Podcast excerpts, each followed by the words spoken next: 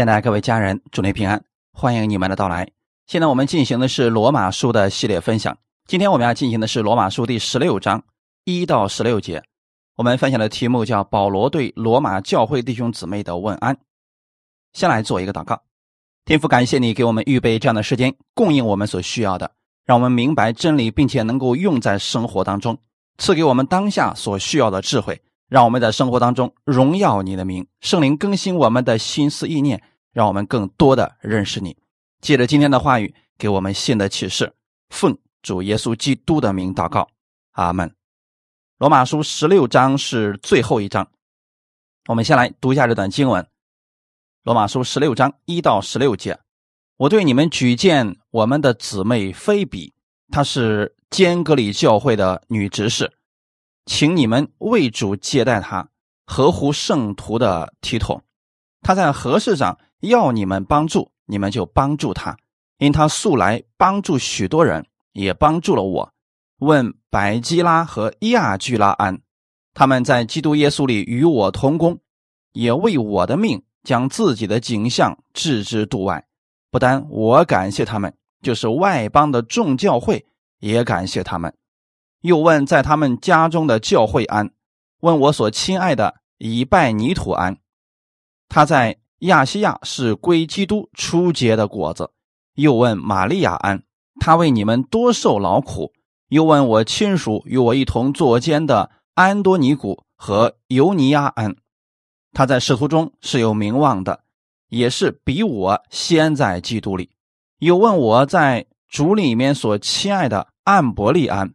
又问在基督里与我同工的俄巴奴，并我所亲爱的士达古安；又问在基督里经过试验的亚比利安；问亚利多布家里的人安；又问亲属西罗天安；问拿其树家里主里的人安；又问为主劳苦了土非拿士和土夫萨士安；问可亲爱为主多受劳苦的。比希士安，又问在盟主节选的鲁弗和他母亲安，他的母亲就是我的母亲。又问雅逊奇土、菲勒干、黑米、巴罗巴、黑马，并他们在一处的弟兄们安。又问菲罗罗古和尤利亚、尼利亚和他姊妹同阿林巴，并他们在一处的众圣徒安。你们亲嘴问安。彼此勿要圣洁，基督的众教会都问你们安，阿门。这段经文当中名字比较多，今天我们要分享保罗对罗马教会弟兄姊妹的问安。刚才我们数了一下，大概有二十二个人名。保罗虽然没有去过这个教会，但他竟然对这个教会的二十二个人这样的熟悉，可见保罗真的很在乎他们。耶稣基督知道我们每一个人。他按着羊的名字叫他们，他的羊也听得他的声音。弟兄姊妹，作为服侍主的人，我们也需要认识自己所服侍的人，了解他们的情况。保罗虽然没有去过罗马的教会，但是在这一封信当中提到那么多的人，证明在保罗的心里边，他们早已经成为了自己的家人。我们在生活当中常常会遇到这样的人。虽然从来没有见过面，但是早已非常的熟悉，甚至比认识的人可能还要熟悉。这就是圣灵里的相通，在基督里信主耶稣的都是一家人，是被一个圣灵所感动，都是在接受主耶稣基督的恩惠。我们彼此问安，彼此交通，相互帮助，这就是主内的彼此相爱。我也愿意尽我所能帮助一些人。也愿意有更多的人像保罗一样建立教会，不分你我，在基督里合而为一。保罗所提到的这些人，其中有一部分人曾经给保罗同工过，曾经帮助保罗，后来他们都离开了，去了罗马。保罗此时向他们问安，因为很快就会见到他们了。感谢主，在主里面是一种非常奇妙的盼望，喜乐的期待。第一个人，他的名字叫菲比。菲比其实在罗马或者希腊是女神的别名，可能这个人过去信的是异教，后来改信了耶稣基督。保罗称她是我们的姊妹，就是主内的姊妹，她是保罗和教会所爱的、所尊敬的一个姊妹，有着真诚的信心。这里说，菲比是坚格里教会的女执事，坚格里是哥林多的海港城市，执事在初代教会当中并不是一个正式职分，今天。执事就形成了一个正式的职分了。在初代教会刚刚建立的时候，只是立了几个弟兄做执事，但是在坚格里这个地方，他已经是执事了。在教会当中，男执事和女执事通常用的不是一个词。提到女执事，是要向别人说明她是教会当中的一个服侍者。当时啊，那种情况特别特殊，因为女人在那个时代当中啊，地位并不高。并不能像弟兄一样在教会里边担任牧师啊、长老或者担任重要的职分。当时的女执事主要是干什么工作呢？就是探访、关怀病人，分发食物或者发衣服给穷人。一般来讲啊，女执事主要是做后勤。然而，菲比这个女执事在教会里边非常受人欢迎，她帮助了很多的人，大家对她的印象很好。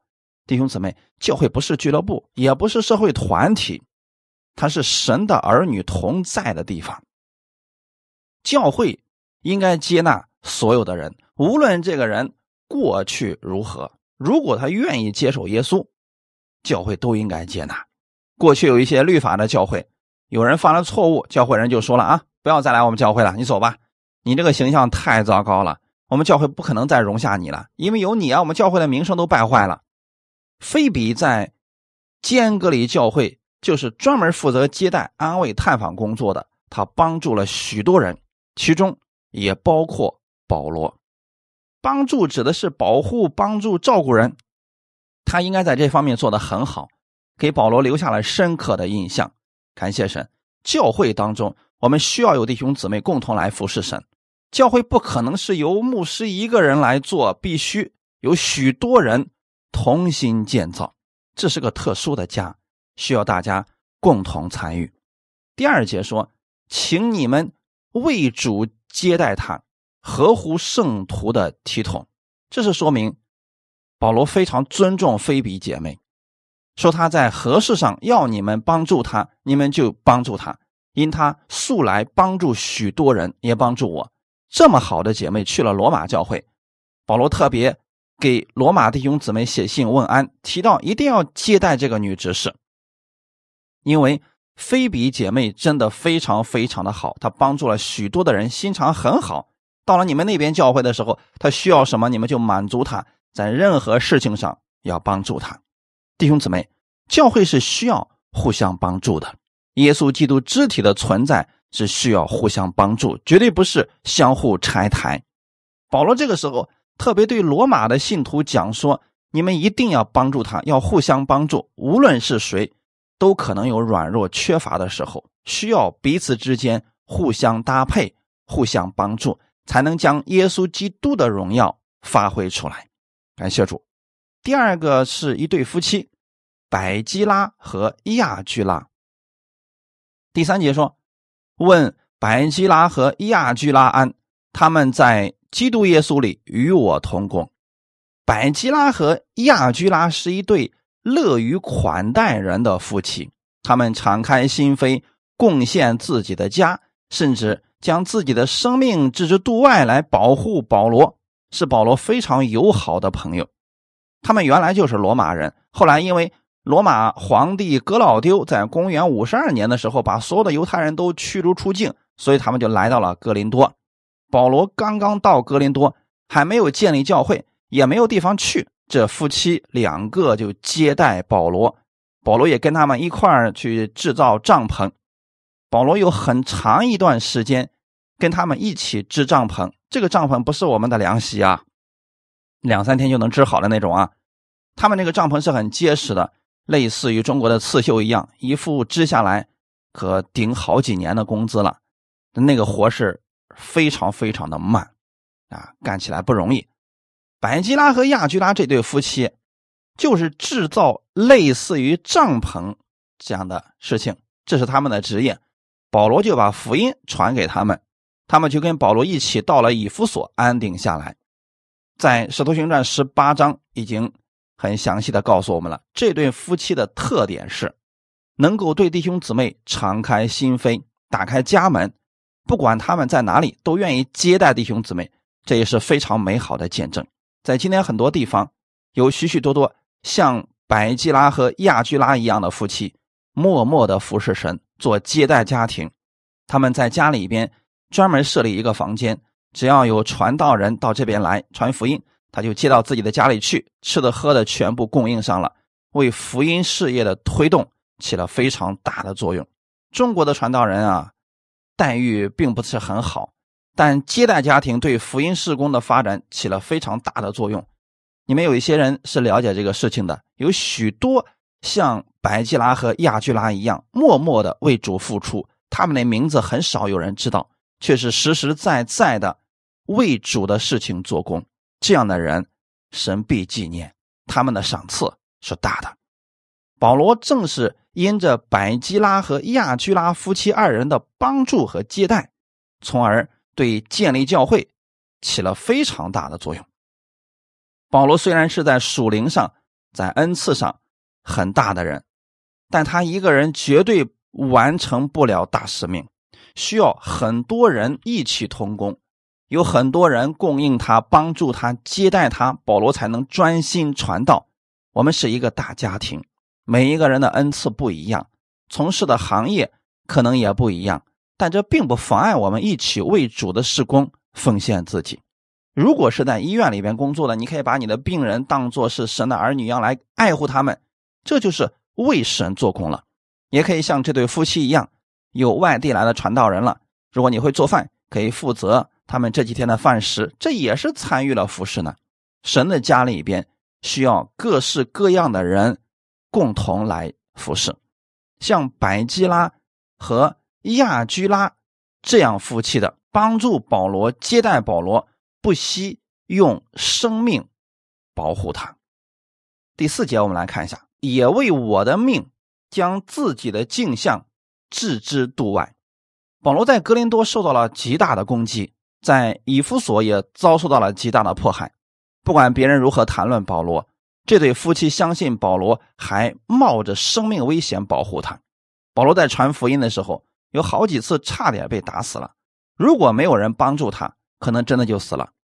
其实保罗身边一直有很多这样的人在默默的后面供应、支持、帮助保罗，而百基拉和亚居拉这对夫妻只是其中一对，宁可不顾自己的生命，也愿意帮助保罗的夫妻。弟兄姊妹，这样的人是非常值得我们敬佩的。我们国内需要有这样的服侍人员。如果大家都能献上自己的一点力量，帮助福音事工，耶稣的名就一定会让更多的人认识。不单我感谢他们，就是外邦的众教会也感谢他们。这对夫妻是跟保罗一起建立哥林多的教会，不仅帮助保罗，也帮助了其他人。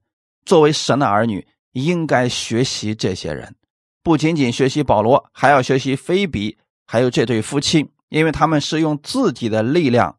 支持神的福音事工，在服饰上不求名，不求利，专心为主，这样的童工何等宝贵呀！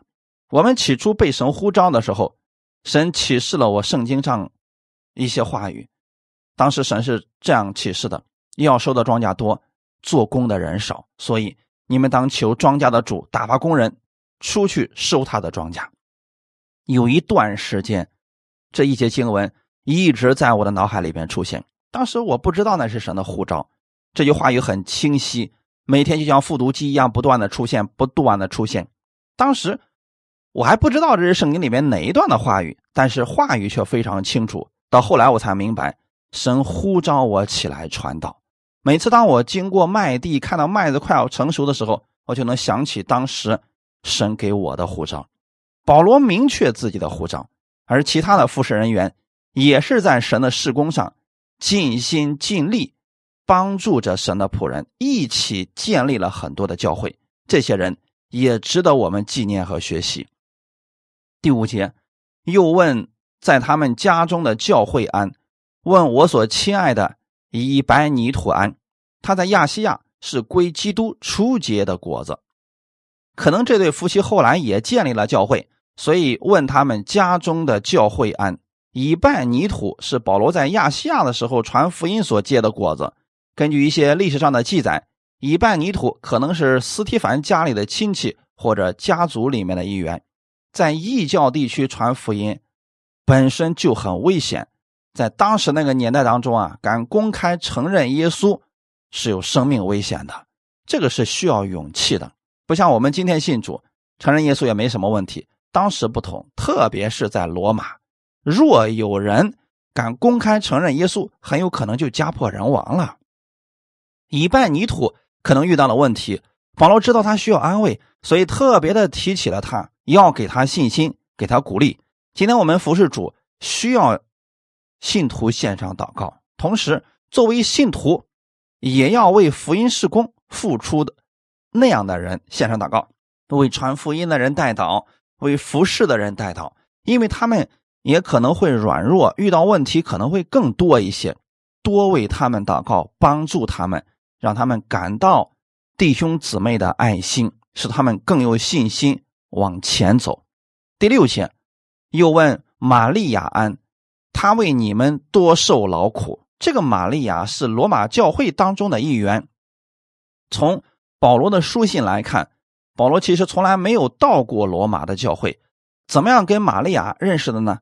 可能是在别处服侍过保罗和他同工。究竟在什么地方，保罗并没有说。总之呢，可能跟保罗有过一面之缘，或者曾经一起服侍过。保罗认识他，知道玛利亚的姊妹为主受了很多的苦。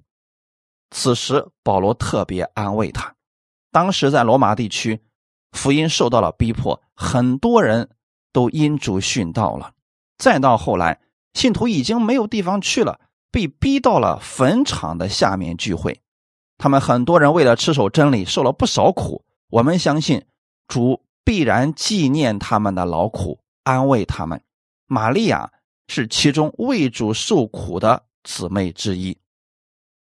第七节，又问我亲属与我一同作监的安多尼古和尤尼亚安，他们在使徒中是有名望的，也是比我先在基督里。安多尼古和尤尼亚这两个人曾经跟保罗一起坐过牢，这两个人。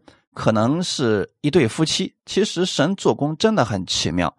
保罗人生当中很长一段时间都在监牢里面度过，但是保罗在监牢里边也为主在传福音。保罗不觉得这是很羞耻、很痛苦的事情。在保罗看来，神把他放在哪里都能传福音，都能见证主。保罗可能在很早之前。曾经遇到过他们两个，或者说在传福音的过程当中，跟他们见面也不止一次。这两个人可能过去是犹太人，还是比较有名望的人。总之，在基督里有非常好的见证，也能接受保罗所传的福音。最后，他们一块儿去了罗马，并在罗马传福音。第八节，又问我在主里边所亲爱的安伯利安。安伯利是一个什么样的人呢？圣经上并没有写他详细的介绍，只是保罗对他有一个特别的称呼，问我在主里边所亲爱的安伯利安，只提到他是蒙神所爱的，是为福音所亲爱的，是保罗所亲爱的，可见这个人也是一个非常有爱心的人，所以保罗对他称呼也略微不一样。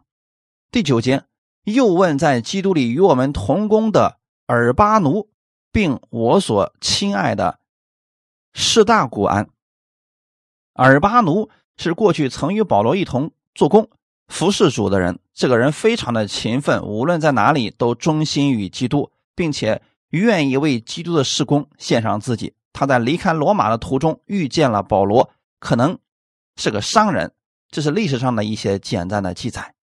这个人有个特点，就是与保罗同工了，一起为主的事工献上了自己。在使徒行传当中能看到，保罗的同工非常的多，他们都曾经参与过保罗的施工，被神纪念了。一个人绝对不能完成大使命，是需要大家一同来做工，完成主的大使命。第十节，又问在基督里经过试验的亚比利安，问亚利多布家里的人安。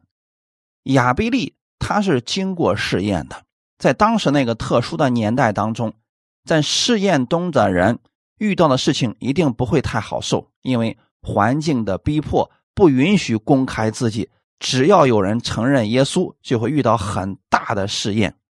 但是这位弟兄。经过试验，仍然坚定不移的相信神，这一点上也是值得所有弟兄姊妹学习的。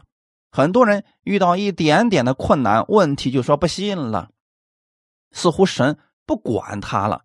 可是当时那个年代当中，信主是有生命危险的。如果换了现在的话，可能很多人都受不了了。若是现在你信耶稣会有生命危险，你还相信吗？可见，忠心与否、真信假信，不是嘴上说说的。真正相信的，无论环境如何改变，都不会说离弃神。过去那些人给我们留下了美好的榜样。我也愿意弟兄姊妹在生命中、生活中，无论遇到什么样的艰难，要相信神能帮助你胜过那些问题，胜过你生活当中各样的拦阻。今天我们跟过去罗马时代信主的人来比较，问题实在是太小了。但是他那个年代当中，靠着耶稣基督都能够胜过了，更何况在今天的环境呢？所以弟兄姊妹，不要害怕，也不要灰心，耶和华依然坐着为王。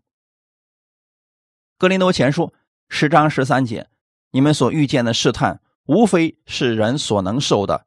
神是信实的，必不叫你们受试探过于所能受的。在受试探的时候，总要给你们开一条出路，叫你们能忍受得住。如果你不小心落在了患难之中，你要呼求神，他必然会帮助你。等你胜过这些问题以后，就能安慰跟你有相似经历的人，告诉他们不要担心，可以劝勉他们依靠神。就像在疾病当中的人，他知道疾病的痛苦，当他胜过以后，就能安慰跟他一样曾经受过这样痛苦的人。举个简单的例子来讲，有一些人曾经接受过化疗，但是没有接受过化疗的人体会不到他们的疼痛程度。但这个人靠着主胜过之后，身边有这样的人，他能用主耶稣的爱去安慰说：“不要害怕，因为你所受的这些，我曾经都受过。”并且我靠着主耶稣已经胜过了，你的话对他来说会有极大的安慰。还有一个人，亚利多布，他是一个奴隶，现在他们服侍主耶稣了。这个人很有可能是西律家族的人，后来成为了奴隶，别人就给他换了一个名字。在电视剧里边，我们也经常能看到，不管你以前叫什么名字，成为奴隶以后，以前的名字不会再用了，主人会按自己的意思。给他起一个新名字，奴隶的名字一听是能听出来的，很不一样的。现在我们是基督的仆人，不管你的过去如何，你若愿意接受耶稣，你就是新造的人，旧事一过，都变成新的了。现在你在神的眼中为宝贝，是神所爱的，是尊贵的。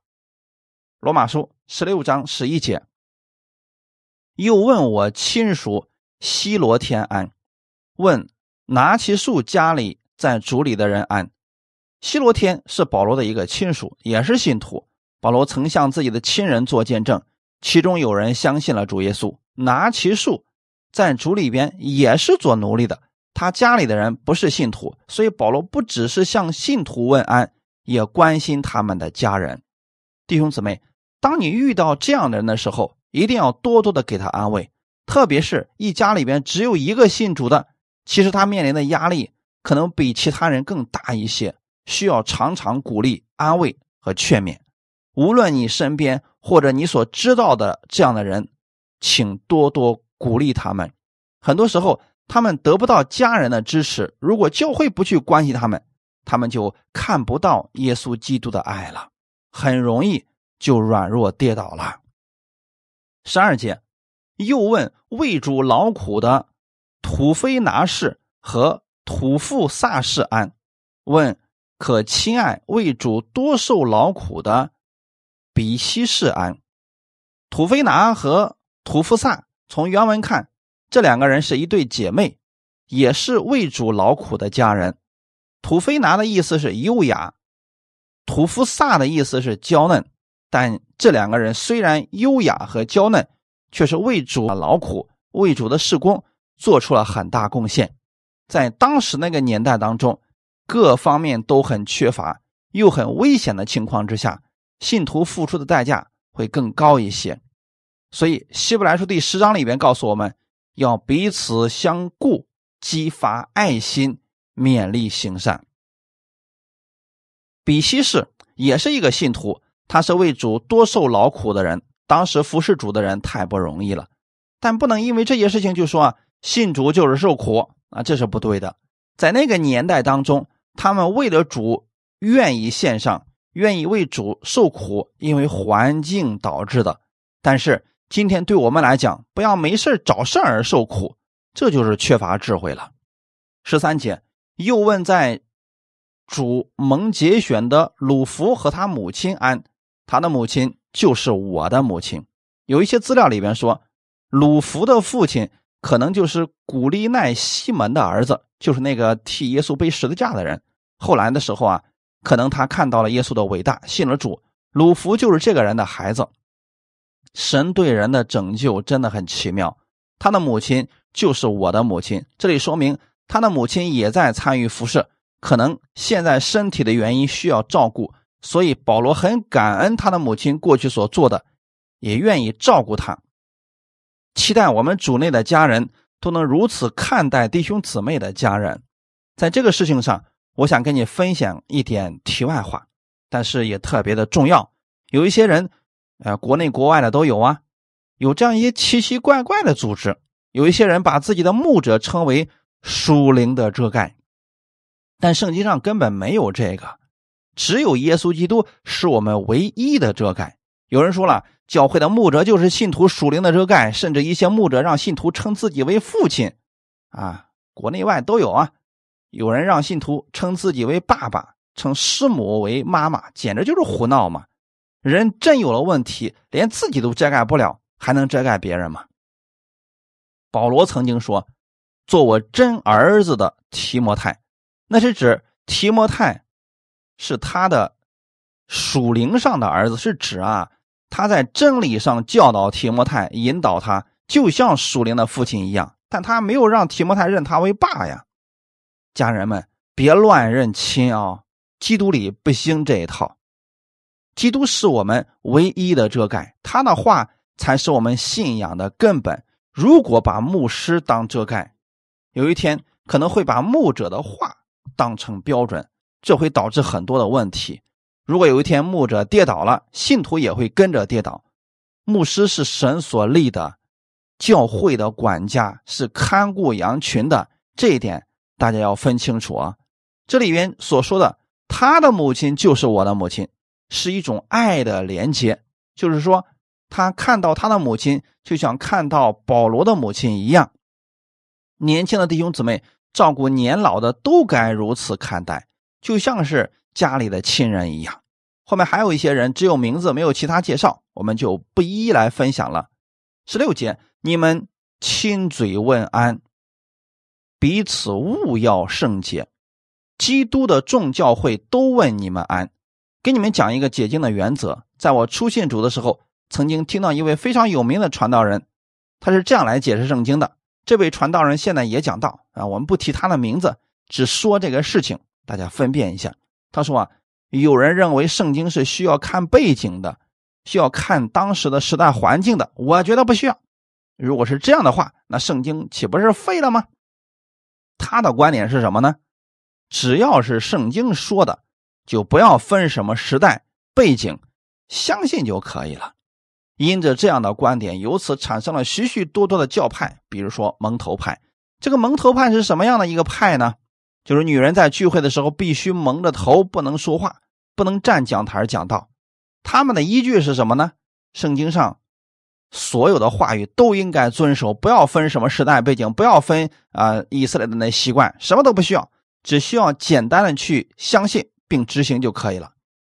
就是把很多东西表面化的去遵行了。那么今天我们在这讲的时候，为什么要提到这个问题呢？因为保罗在这提到了当时罗马的情况，你们亲嘴问安，勿要。彼此圣洁，所以我想对这些人，特别是啊还有理由来反驳的那些人，如何遵行这句话语呢？难道见面都亲嘴吗？解释圣经的时候啊，一定要看圣经的背景，如果不看背景，就出错了。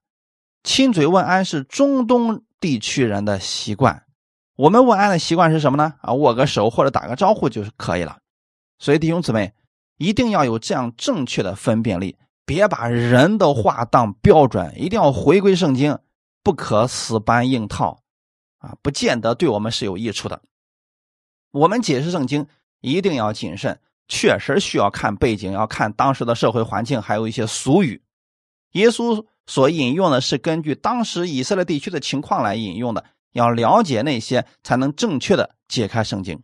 弟兄姊妹，我们教会也向你们问安。愿你们在教会当中能持守你所相信的，积极的参与服侍，共同得天上美好的赏赐。为你们教会祷告，为我们所有国内的教会祷告，让我们都在真理上合而为一。感谢赞美主，一起来祷告。